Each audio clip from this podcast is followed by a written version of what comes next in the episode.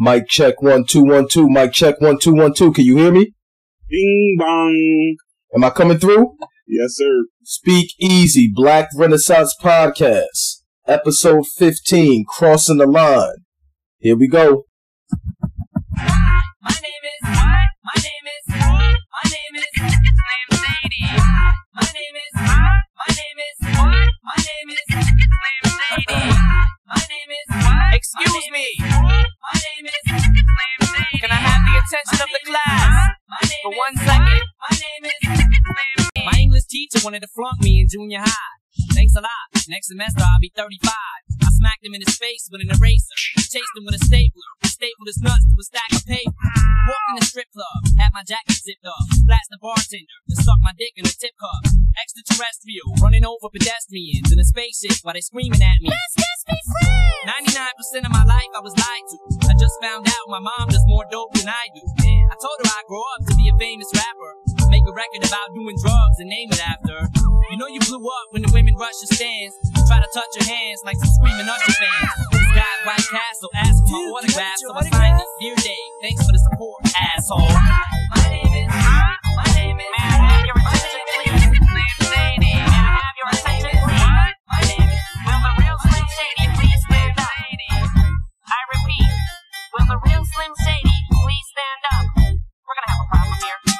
Like you never seen a white person before. Jaws all on the floor like Pam, like Tommy just burst in the door and started whooping her ass worse than before. They first were divorced, sewing her over furniture.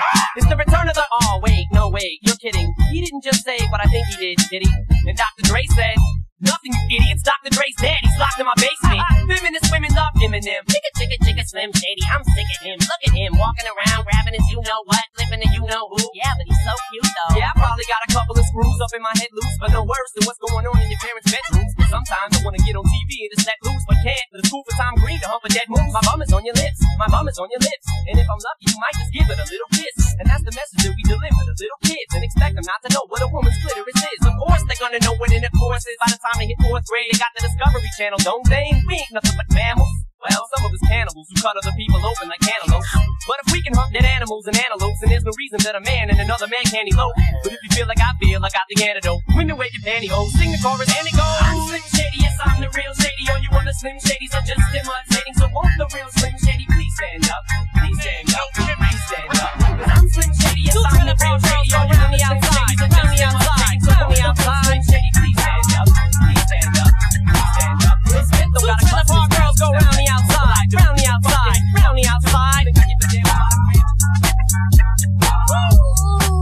Guess who's back?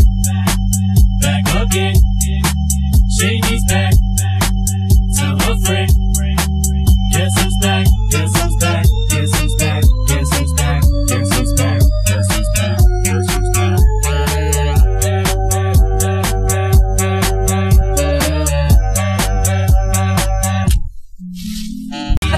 Tasket, I go tit for tat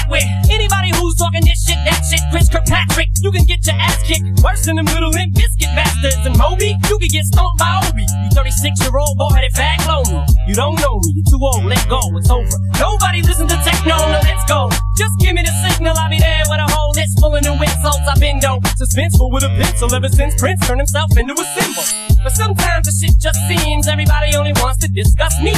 So this must mean I'm disgusting. But it's just me, I'm just obscene. So I'm not the first king of controversy. I am the worst things I'm Elvis Presley to do black music so selfishly and use it to get myself wealthy. Hey, there's a concept that works. 20 million other white rappers emerge, but no matter how many fish in the sea, it'll be so empty without me. Now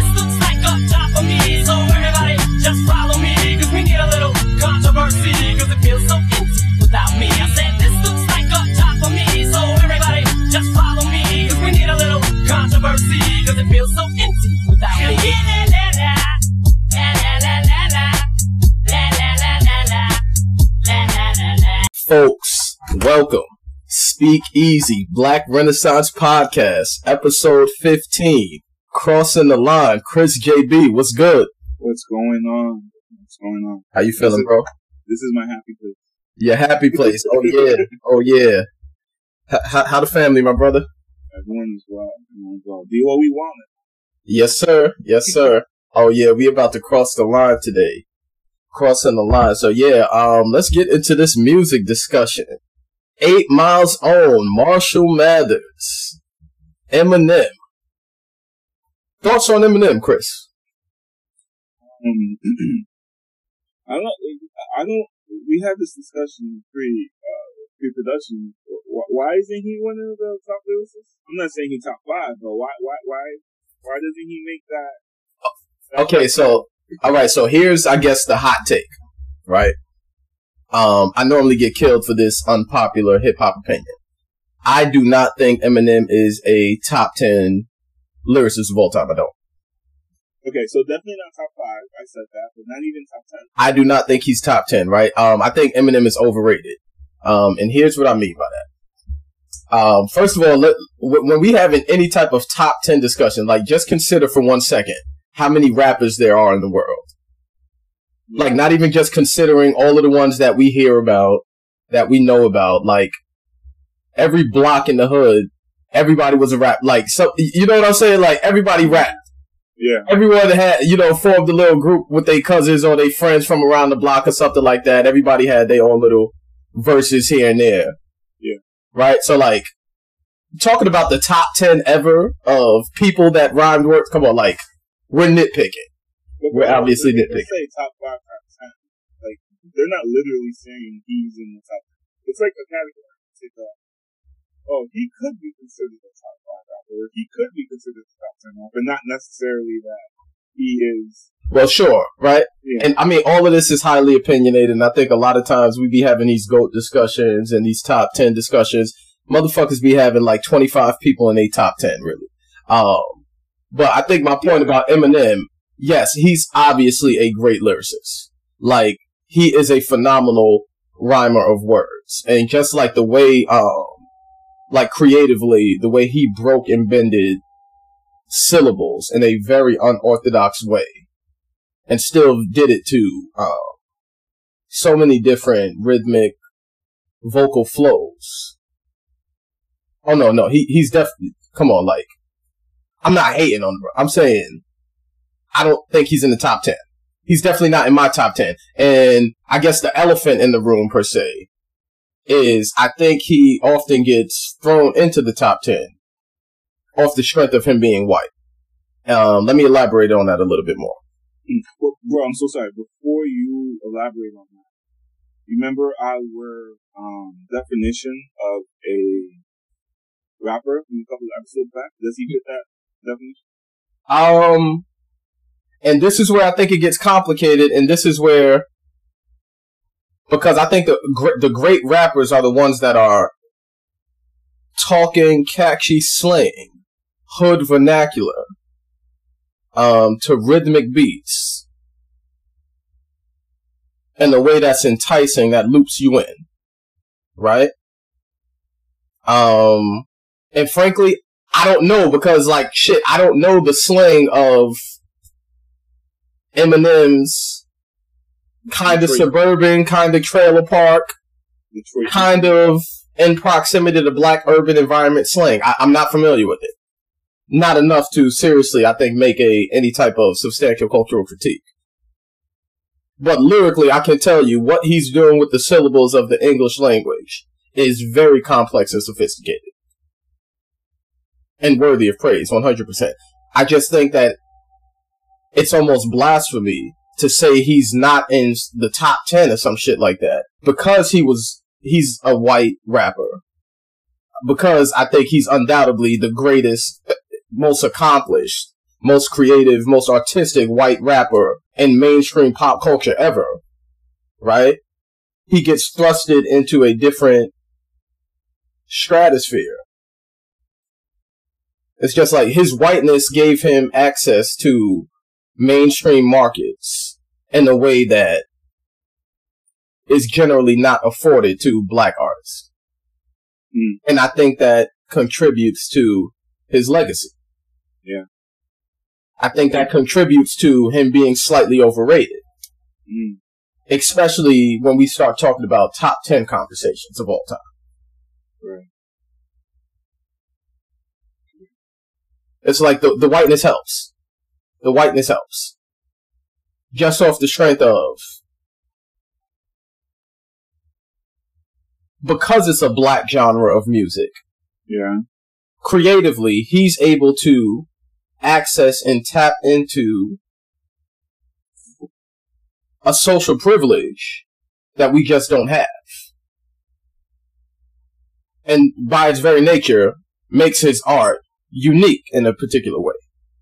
Makes it more, I think, accessible and appealing, yeah, to a demographic which carries the social privilege that black people can't approximate. Mm. Do you think that we've become hip to it, and which is why there hasn't really been a, another successful white rapper? I think that no, I one I, th- I think there are I think there have been successful white rappers since Eminem, but not like, like, not to his level. No, and frankly, um, creatively as a lyricist, I don't think we've seen anything close to him from a white rapper either. And I think, yeah, like let's give the man his flowers. Like let's not shit on him, right? Um, have we gotten hit to it? I yeah, think as in like we realized what was going on, so it's, it was kind of like we guarded the door a little, a little better. And I say that because of um, you know, some of the lyrics that he put in one of his songs, um, what, that was without me. Okay, so um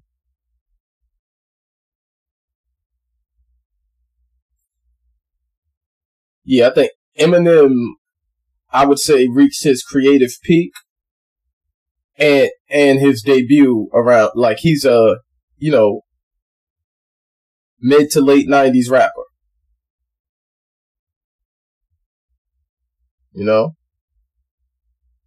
And obviously, if we're thinking about the social standards that we have for black people today, you look back at his lyrics and it's clear that he crossed the line on multiple occasions. Um, Yeah. So let's talk specifically about black people, right? Um, that last track we played, Without Me. First of all, I love the horn line on that song. It's, and this is like, it's kind of always an awkward feeling listening to Eminem because, yo, the shit sounds gentrified almost. Like the horn on the track sounds artificial, Speak on that. right? Like, like seriously, it, it, it sounds like I can hear the cultural appropriation happening in the vibrations of the instruments. It just don't sound like something's not, it's like off. It's like there's raisins in my potato salad. Like, I don't, oh, but anyway, but I still, but the, but it's still enticing somehow. The horn line is still so enticing, right? So anyway, that without me track, right? Oh, which is great lyricism, which I think is great rapping. Uh, he has this line in there where he, he basically, I feel like he cops to cultural appropriation and makes a parody and a pun of black creativity perpetually being exploited generationally in Western civilization's social context of America. He says, so I'm not the first, no, the, though I'm not the first king of controversy, I am the worst thing since Elvis Presley to do black music so selfishly and use it to get myself wealthy. Hey, there's a concept that works. 20 million other white rappers emerged, right? So it's, how the fuck is that not off limits? Absolutely. Like, how is Eminem not canceled for some shit like that? Like, you got the fucking audacity to come into our cultural creative space with your excellent lyricism and catchy rhymes and catchy flows. Take our shit and make a mockery of people that look like you getting wealthy off of our shit Mhm. and it slaps. Mhm. Like this was a pop hit in American culture. Yeah. Like Yeah. playing in kids' rooms and ears all across the country. And this motherfucker's just killing, talking about, yeah, I'm caking off y'all shit. So I agree 100%, and that is Like that's crossing the line. That's crossing the line. I agree with it 100%, and that is my take completely. But let's make it interesting for them. What if he wasn't trying to do that? And he was more so trying to play Elvis Presley because, you know, the reputation that he gets for appropriating black music. What if it was him, his way of making fun of Elvis Presley and uh, supporting the, the, the narrative of you appropriated it. Elvis is trash. Yeah. Well, I mean, and, and see, and this is the beauty of great art, right? It could be both. He could be doing both. It's like, yeah, Elvis is trash.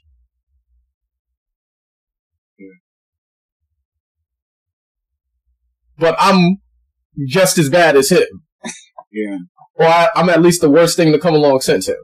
Yes. Though I'm not the first king of controversy. I am the worst thing. Since Elvis Presley. Yeah. But like that's a slap. That's a hit. Yeah. And then I find it interesting that um shit like that is okay. I think there were times when he um in my humble opinion crossed the line with LGBTQ peoples and LGBTQ communities as well. Like on the uh, the track we played, the uh, "My Name Is" right. That was, I think, his debut single, right? Ah, my name is yeah. That was his Yeah, that was his debut single. I think that was like what, 97, 98, right? So, uh, we stream our music. And the uncensored version of that song can't be found on any of the major streaming platforms. Like, I got a Spotify subscription, I got Apple, I got Tidal, can't find it nowhere. I think you can't find it on YouTube.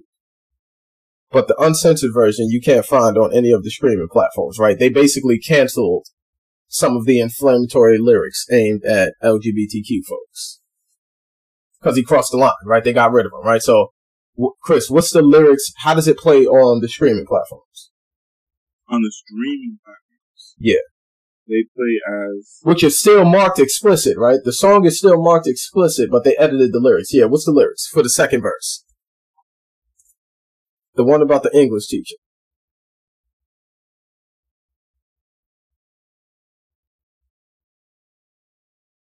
edit, edit, edit. My English teacher wanted to funk me in junior high. Thanks a lot. Next semester I'll be 35. All right, pause right there. Pause, pause.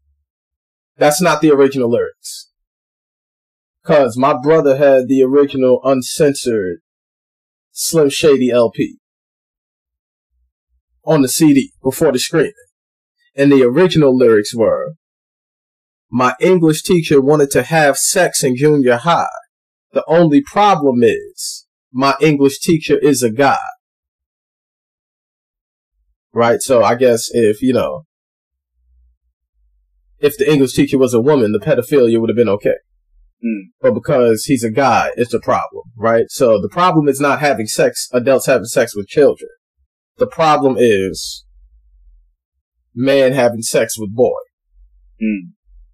But that's cool. Oh no, no, no, that's not cool. We cancel that, right? And then he goes on to promote violence because the problem is man having sex with boy, right? So it's I slapped him in his face with an eraser, chased him with a stapler, stapled his to the stack of paper, right? So so it's like you can't have those combination of lyrics playing throughout streaming airwaves in 2021 because that crosses the line.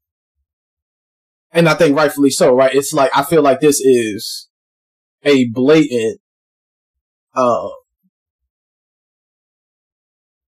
you know, correlation of violence with LGBTQ bodies and LGBTQ sexuality. And it's like, bro, chill.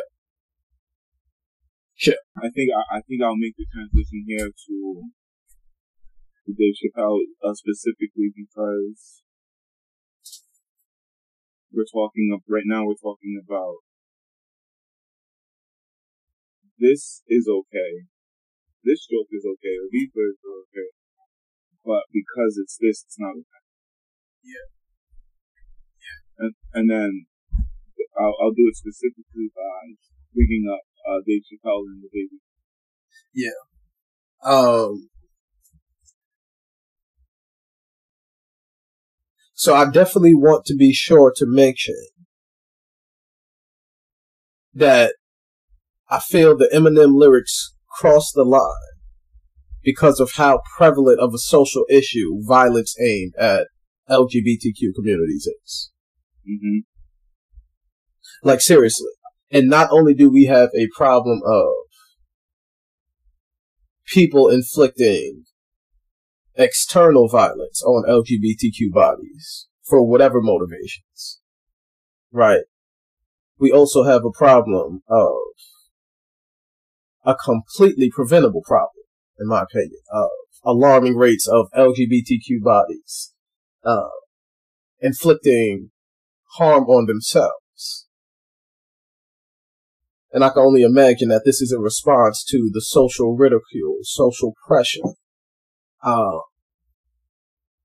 and social oppression, uh, that we constantly place on our LGBTQ kids.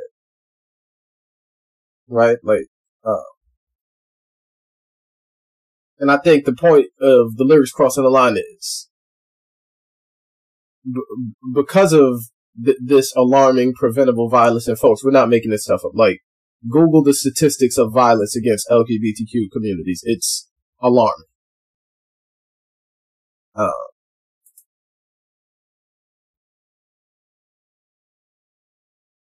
anyone that has any type of genuine care for humanity, I don't think should be doing anything, including putting out art that may even be loosely correlated with that type of senseless violence.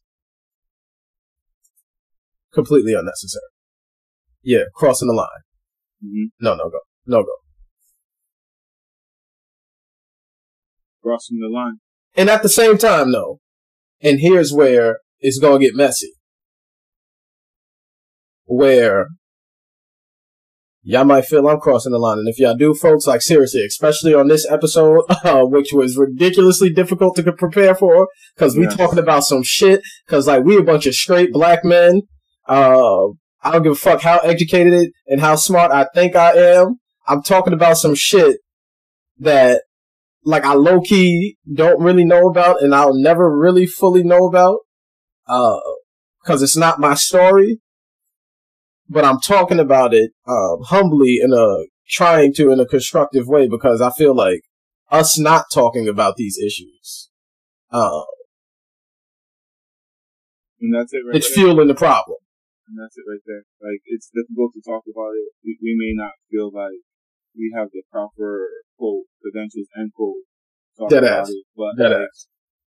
it has to be. Right. I am not an expert on this shit by any stretch of the imagination. I'm just spitballing ideas, hoping that some type of positivity, specifically for black people, emerges So uh, this should be the from this type of conversation. So yes, please, please, folks, this is definitely the episode, if any. If you've never communicated any type of feedback with us before, please provide it on this episode because we definitely need it.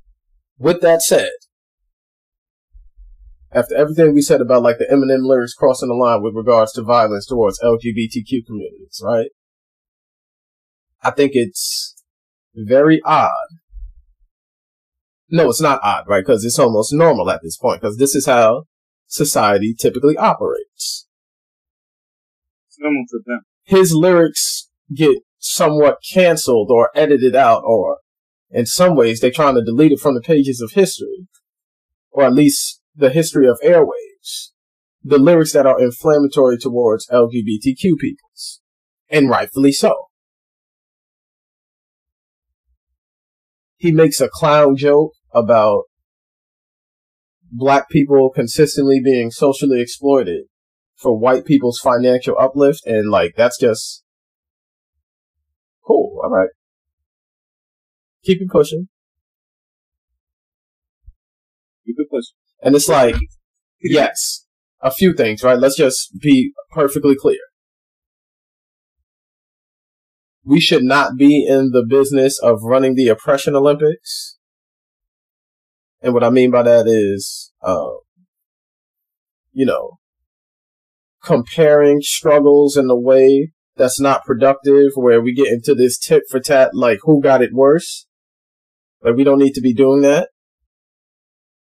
And at the same time, we can be honest with ourselves and notice how it often feels for black people how um, society in general, which is dominated by whiteness, tends to prioritize, you know,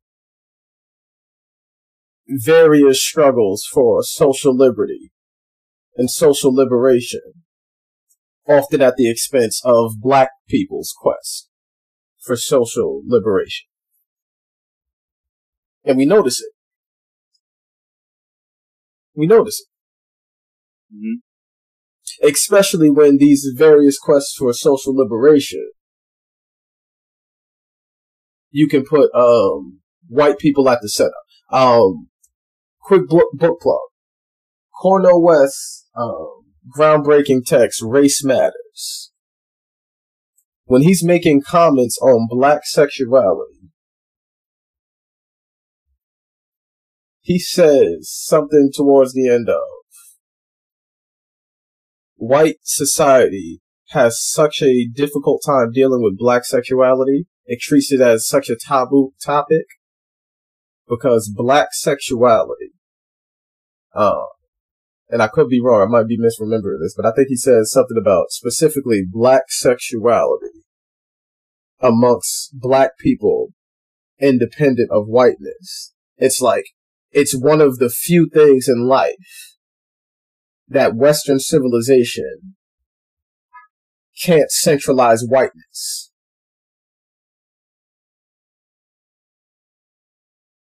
So it's like it- it's a it's a place, it's a moment that whiteness can't dominate. So it's always a threat to um, the order of things. So it's like when various quests for social liberation, which we should be doing, right? When those movements, when those struggles can still place whiteness at the center, we tend to take those things more seriously collectively as a society. And that's the fucking problem. Yes. And it's like it, it, it seems to come out in everything we do, including fighting for the justice and liberation of oppressed people. Yeah. It's fucking wild. Like this whiteness shit has such a stronghold on us that it's like, even when we try to be righteous, evil is right there beside us. Yeah. Yeah. And we, since we crossing the line this episode, we gotta bring it up, right? Dave Chappelle, the closer. Did he cross the line? Did Dave Chappelle cross the line with the closer? Um, okay, so again, feedback episode, please bring all the feedback. I'll be, okay, I ain't, I'm not, I do not, I'm not part of the LGBTQ plus community. Let me Uh, preface um, that. I, I would like to preface it also with you. Um, And I'm saying that because I just want to be respectful of making it abundantly clear that this is a outsider in some respects, speaking on some things that I may never live. absolutely, and you know more so for me because specifically because I felt like he didn't cross the line. Okay, well, I feel like he did. And the reason why I feel like he crossed the line was similar to the critique I have of Eminem, right? It's the social senseless violence that happens to LGBTQ bodies consistently across the board in this country is fucking wild. And the tragedy of it is, I feel like it's completely preventable. If we were not, as a people, constantly making it abundantly clear that our standards say these people are not normal. Like you're a fucking problem. And it always comes out in just like, like just think, again, I, I don't live this, but just things that I tend to notice.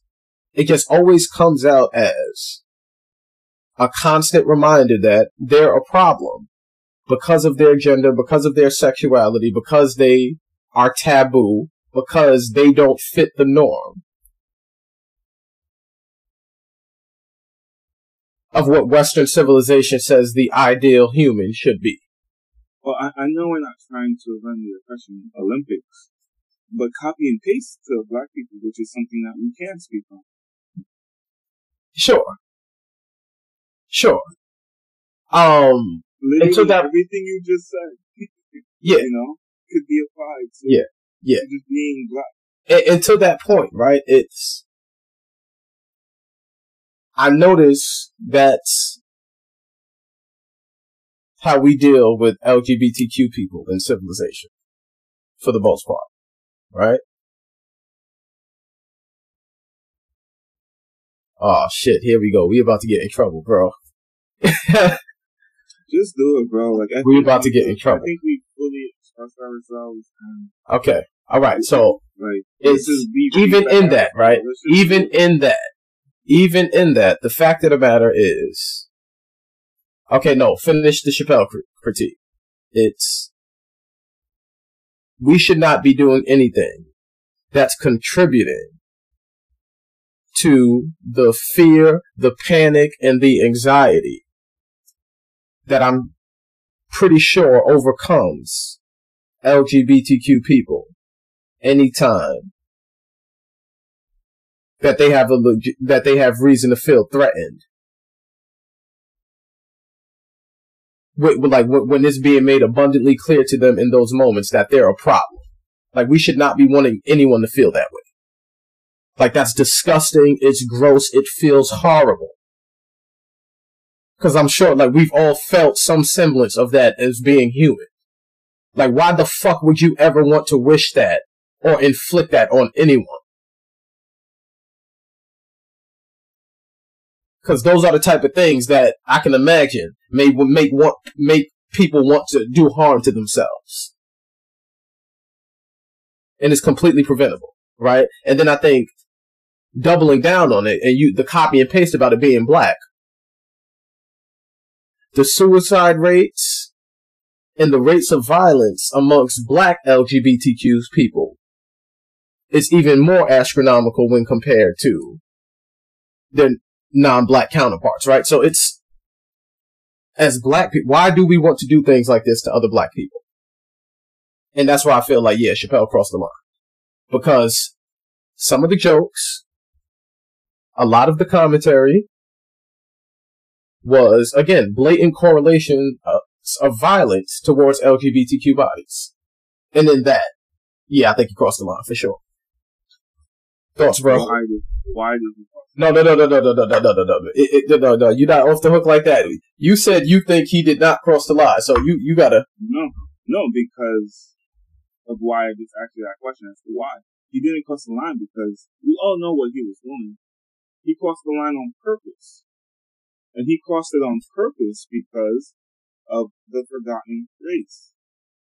And I understand the, statistics that you gave on suicide, but again, copy and paste. Are we just gonna forget what's happening to black people as a whole on a daily basis? And let's So- in their statistics. Okay, so a few things, right?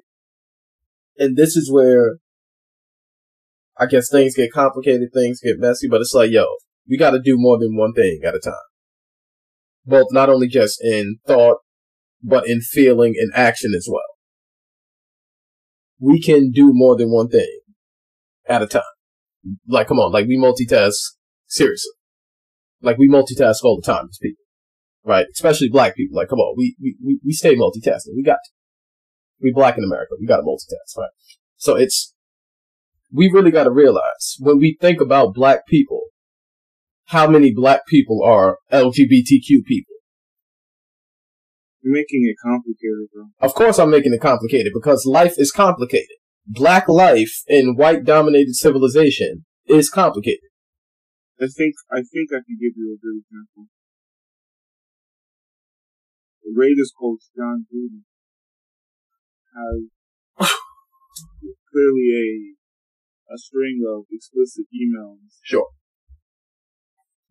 that whoever decides to expose him decide to expose him with first what the, the race related emails first. Right? Is that what happened? Yeah. And what they talk about suspension. Yeah. So with the Gruden thing, so for the listeners that are unaware, um, Jon Gruden, football coach in the NFL, another overrated white man, um, who got his claim to fame from winning a Super Bowl with the Tampa Bay Buccaneers off of the roster and the professional culture built by the Black Hall of Famer Tony Dungy, who coached Peyton Manning for years, right? So Dungy built up Tampa's culture, which was shit before he got there. Built up their roster, which wasn't that great before he got there.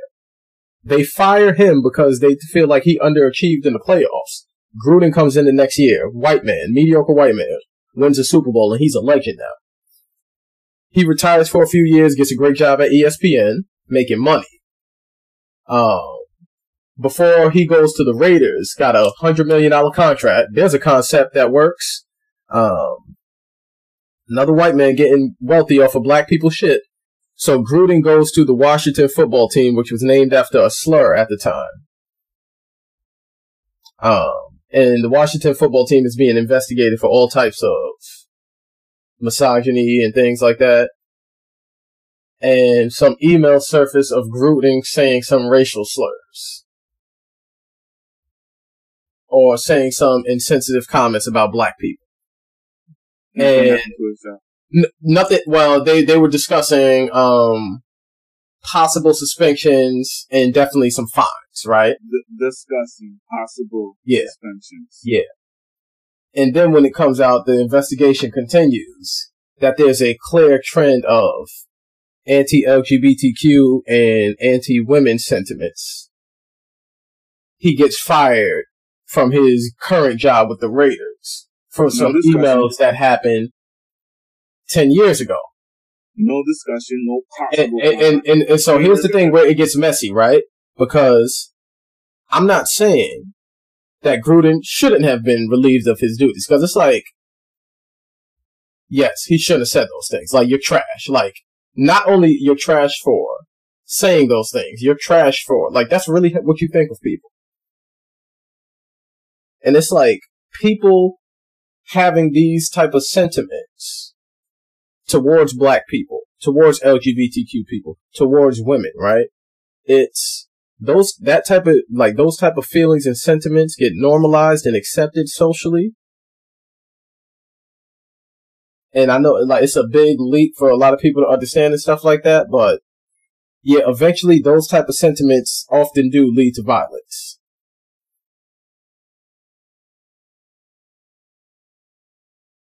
Speak on that. Um, on that. So like Gruden should be fired for like it's like yeah those type of things those type of sentiments shouldn't be normalized in any type of environment. So yeah, get rid of this dude. I think it's not only just a bad optic because like we've seen multiple like it happens all the time in society, right? It's like when people cross the line, particularly when white people cross the line with black people and black suffering and black oppression, they get slaps on the wrist if that. Well, we, we could let's bring up DaBaby. Even when black people do, black baby walks into a Walmart and kills a black person, nothing happens. Okay, okay. Um, in his well, okay. I, so I don't know the detail. Listen, I don't know the details of that alleged shooting, so I'm not going to comment too much on the details of it. Um, what I will say is, yeah, that was one of those things in DaBaby's history that kind of, I felt like, especially as he was coming up, when you know he had the Suge song, uh, packing the mill, gone. I'm doing the song alone, that joint. Um, it was something I had heard about, but it was kind of like, okay, boom, keep it pushing. It definitely didn't impact anyway his rise to stardom. And anyway, right? Not, not at Like DaBaby was arguably the biggest hip hop artist in the world, right? It probably helped him. Yeah, yeah, one hundred percent. Yeah. It's like, yo, this nigga got street cred. He killed the nigga, like and it's fucked up, but like we know shit like that in hip hop sells. Right? Like violent black death sells in hip hop. So boom, helped him get to superstar. He crossed the line with LGBTQ communities. And they, they, they legit was like, yo, they they, you, you talk about canceling someone? Yo, this MF was canceled from every single festival. Like, they was really trying to, like, starve him. Let me not say starve. I don't want to make a mockery, but they, they was really trying to take his music career for sure. It's cause, like, he crossed the line with the wrong ones. And the truth of the matter is, and again, it's like, here's the uncomfortable, right? The truth of the matter is, when you're talking about the social liberation of LGBTQ peoples, whiteness can still be placed at the center of that. In thought, in feeling, and in action.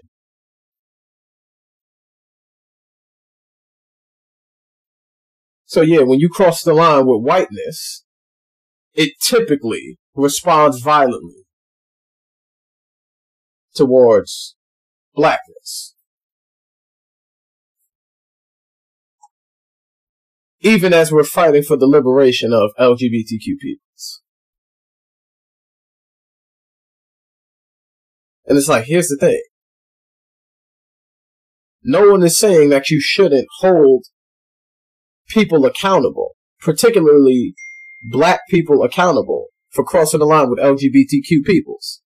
And for black people, specifically black heterosexual men, it's like a lot of us to some degree for a lot of different reasons, like, yeah, we take pride in, or I think we should be taking pride of being protectors of our people and of our communities. Like these are social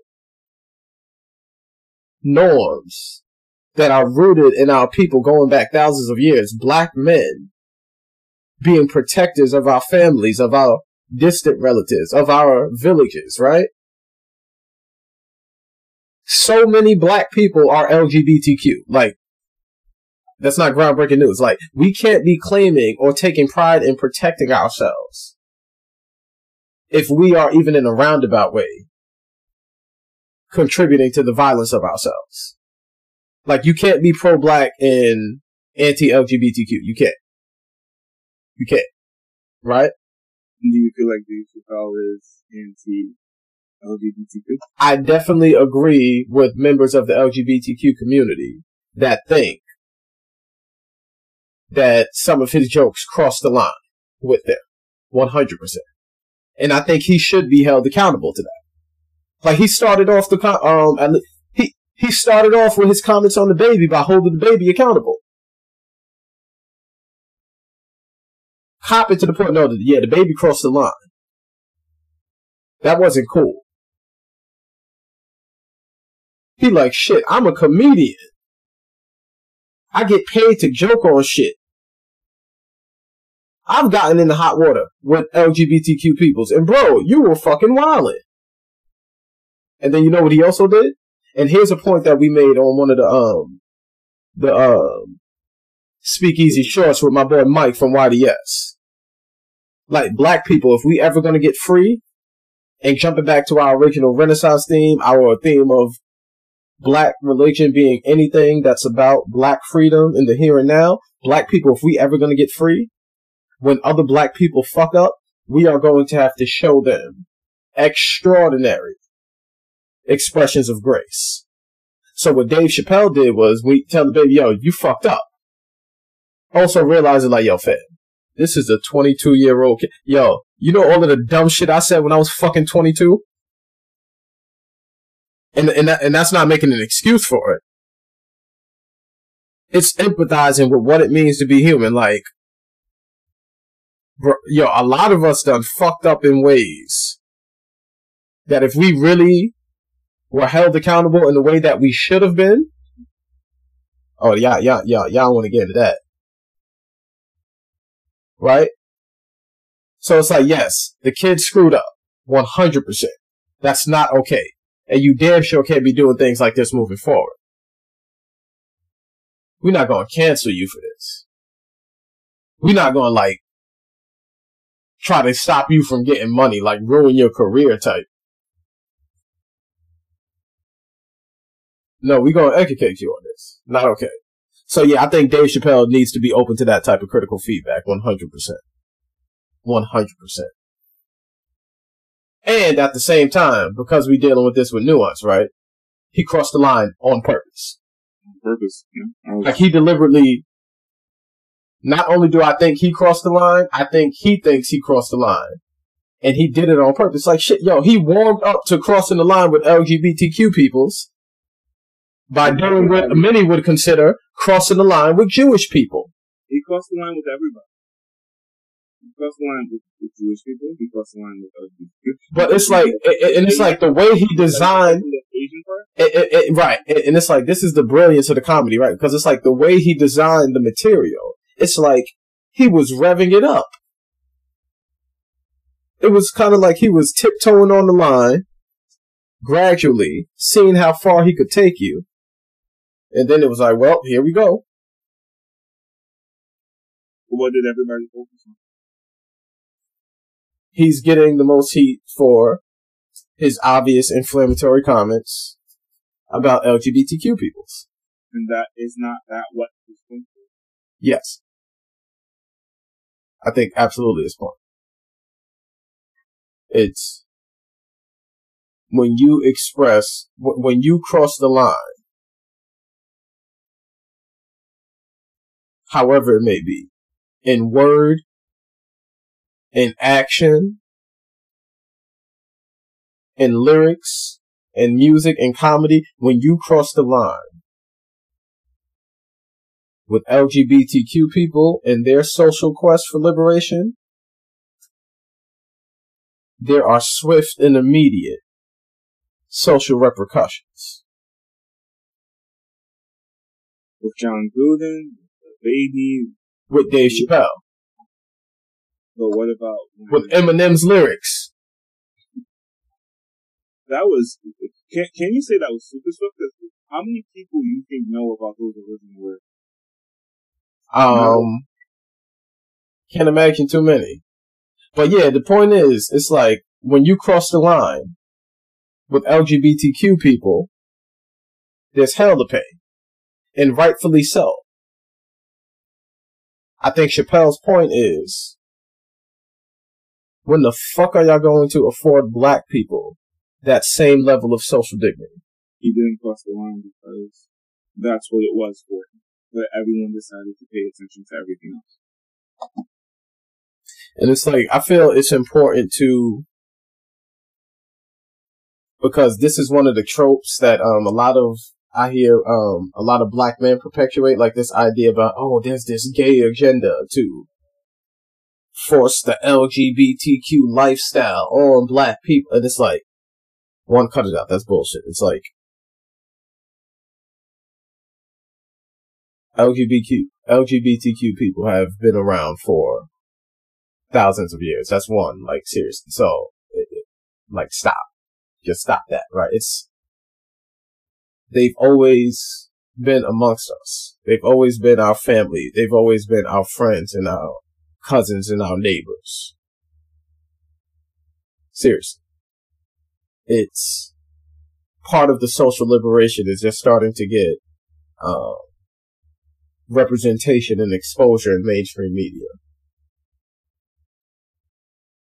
and rightfully so. And that is not, that has not been normal for most of us. So yeah, that's going to, you know, create some type of social shock. And I'll come back to the social shock thing, uh, towards the end. Um, but it's like, that's something that's like, like really, like, get the fuck over it. It's no gay agenda. It's like, it- like, they're seeing themselves represented in life. You know what I'm saying? So it's like you want to talk about the copy and paste. It's like white people complaining about black black superheroes, and we out here doing the same shit. So like that's one of those like low hanging fruit things. That's like running the oppression Olympics, low key, which we shouldn't be doing, right? Um, and then at the same time, it's if we're going to be honest with ourselves.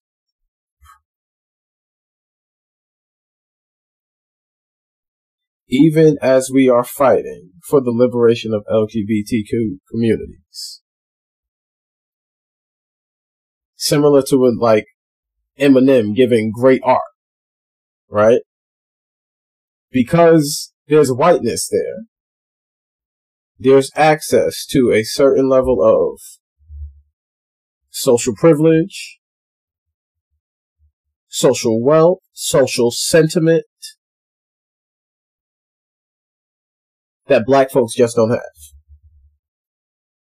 And that shit matters.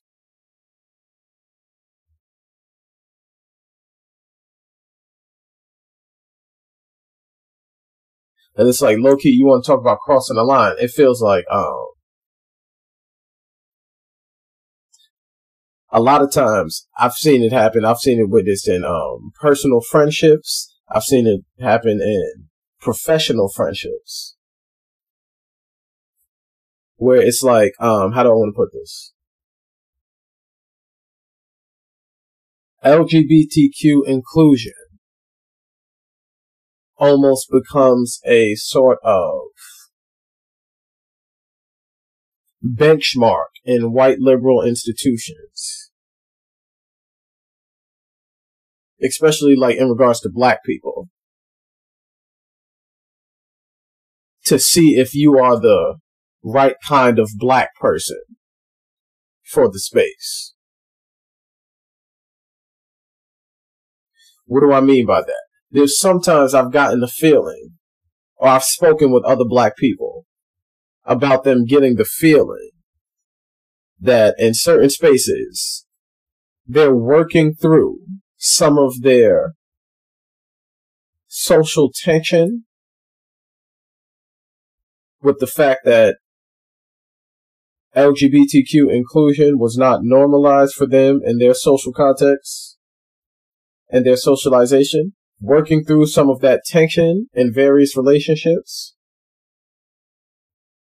And like a lot of times what could have been used as teaching moments. Let me just put it out there like this. Um, LGBTQ inclusion gets weaponized as a form of anti-blackness. It's like using the social struggle for LGBTQ oppression as a way to promote social oppression on a black person or black people collectively. And it's like a really taboo topic that a lot of us are afraid to discuss. And Chappelle, not only just as a comedian, um, but as a black man, crossed the line venturing into a I think, which is a very necessary and important social criticism if black people are ever going to get free. Like seriously, I think it's like we owe it to ourselves. If we if we take seriously um us trying to redefine black religion as anything that's pro black freedom, yeah, we have to deal with the fact that a lot of times LGBTQ inclusion is being used as a weapon against black social progression. Even if it's not being done intentionally. Sometimes it feels like it's being done intentionally though. And it's like these are the things that we need to be cognizant and need to be aware of.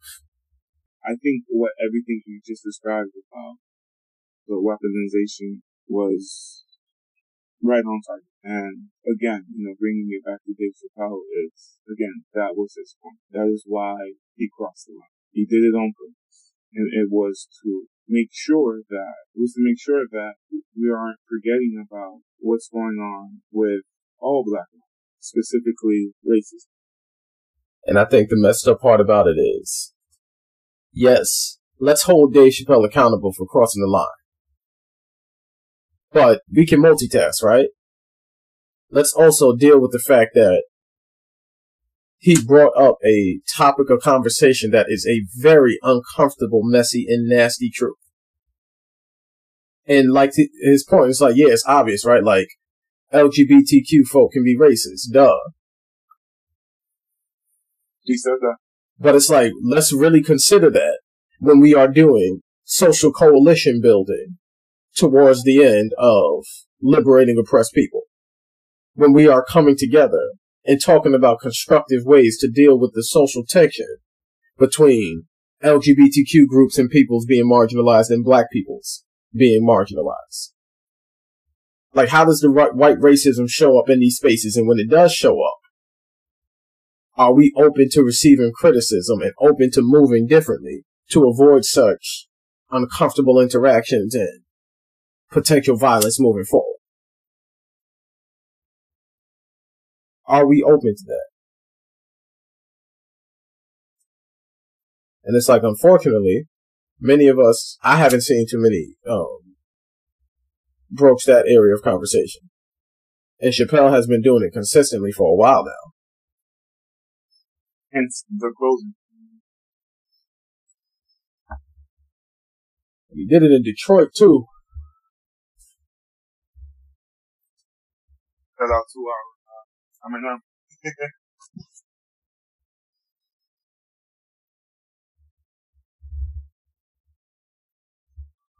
and we bring up the. I, I think it follows with everything that we're saying now. When he mentions, you know, I, I, I've been doing this for years. I've been doing this forever. And just when I have up you, and just when I have you up against the ropes, you say, "Well, now you have to call me a woman." I don't think I want to go there, man. I just felt like it would have been perfect, but yeah, you're right. Yeah, I don't think I want to go there. Yeah. Shit, I, I ain't trying to cross the line too much.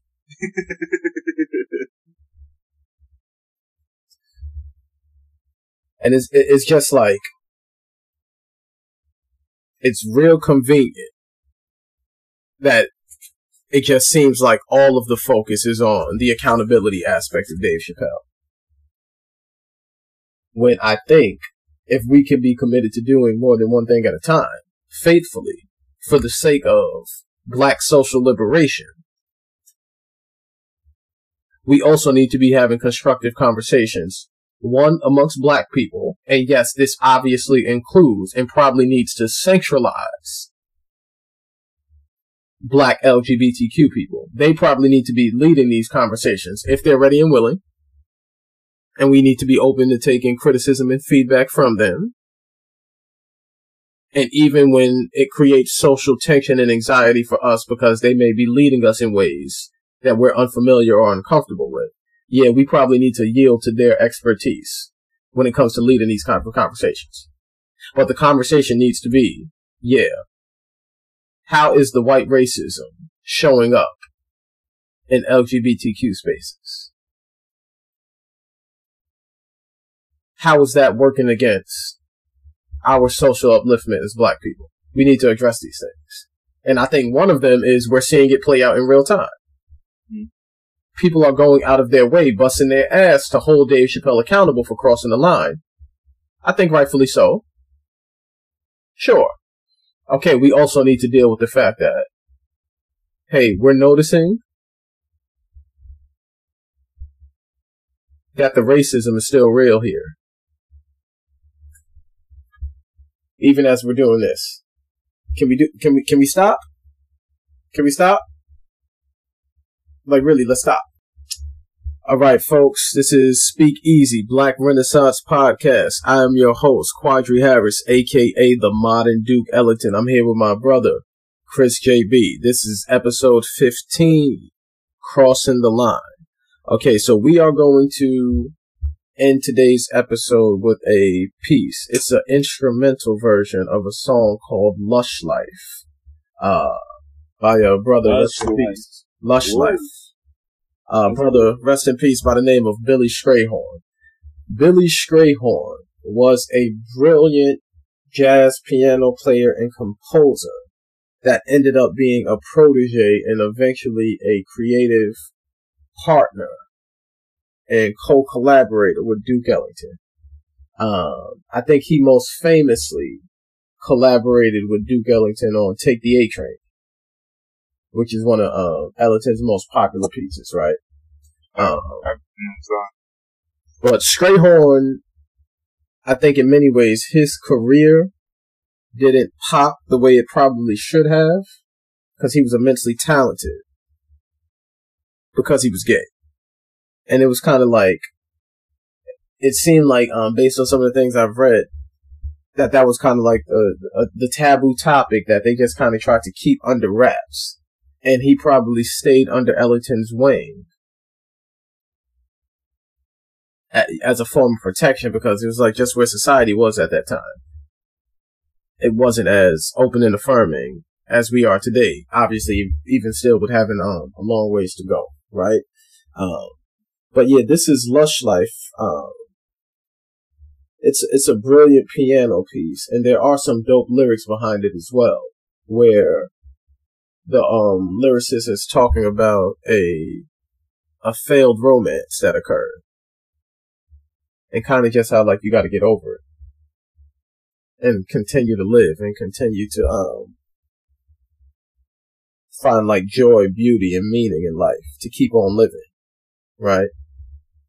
So yeah, we we, we spoke a lot about um, violence towards LGBTQ communities on this episode. So I want to um yeah dedicate this song by Billy Strayhorn, "Lush Life," to all of our uh family, friends, and kin out that are black and LGBTQ. Uh, yeah, just know that, like, one, we love you on this podcast, and if we ever say anything or do anything that uh rubs you the wrong way or offends you, uh, we'll we'll try to be open to the feedback and we'll try to be open to learning to be better people, because Yeah. it's necessary. Because it's please, necessary. please, please. Yeah. Please. Uh, and not only just to make this podcast better, but to try to help make better people as well. So, um, here's Lush Life by Billy Strayhorn.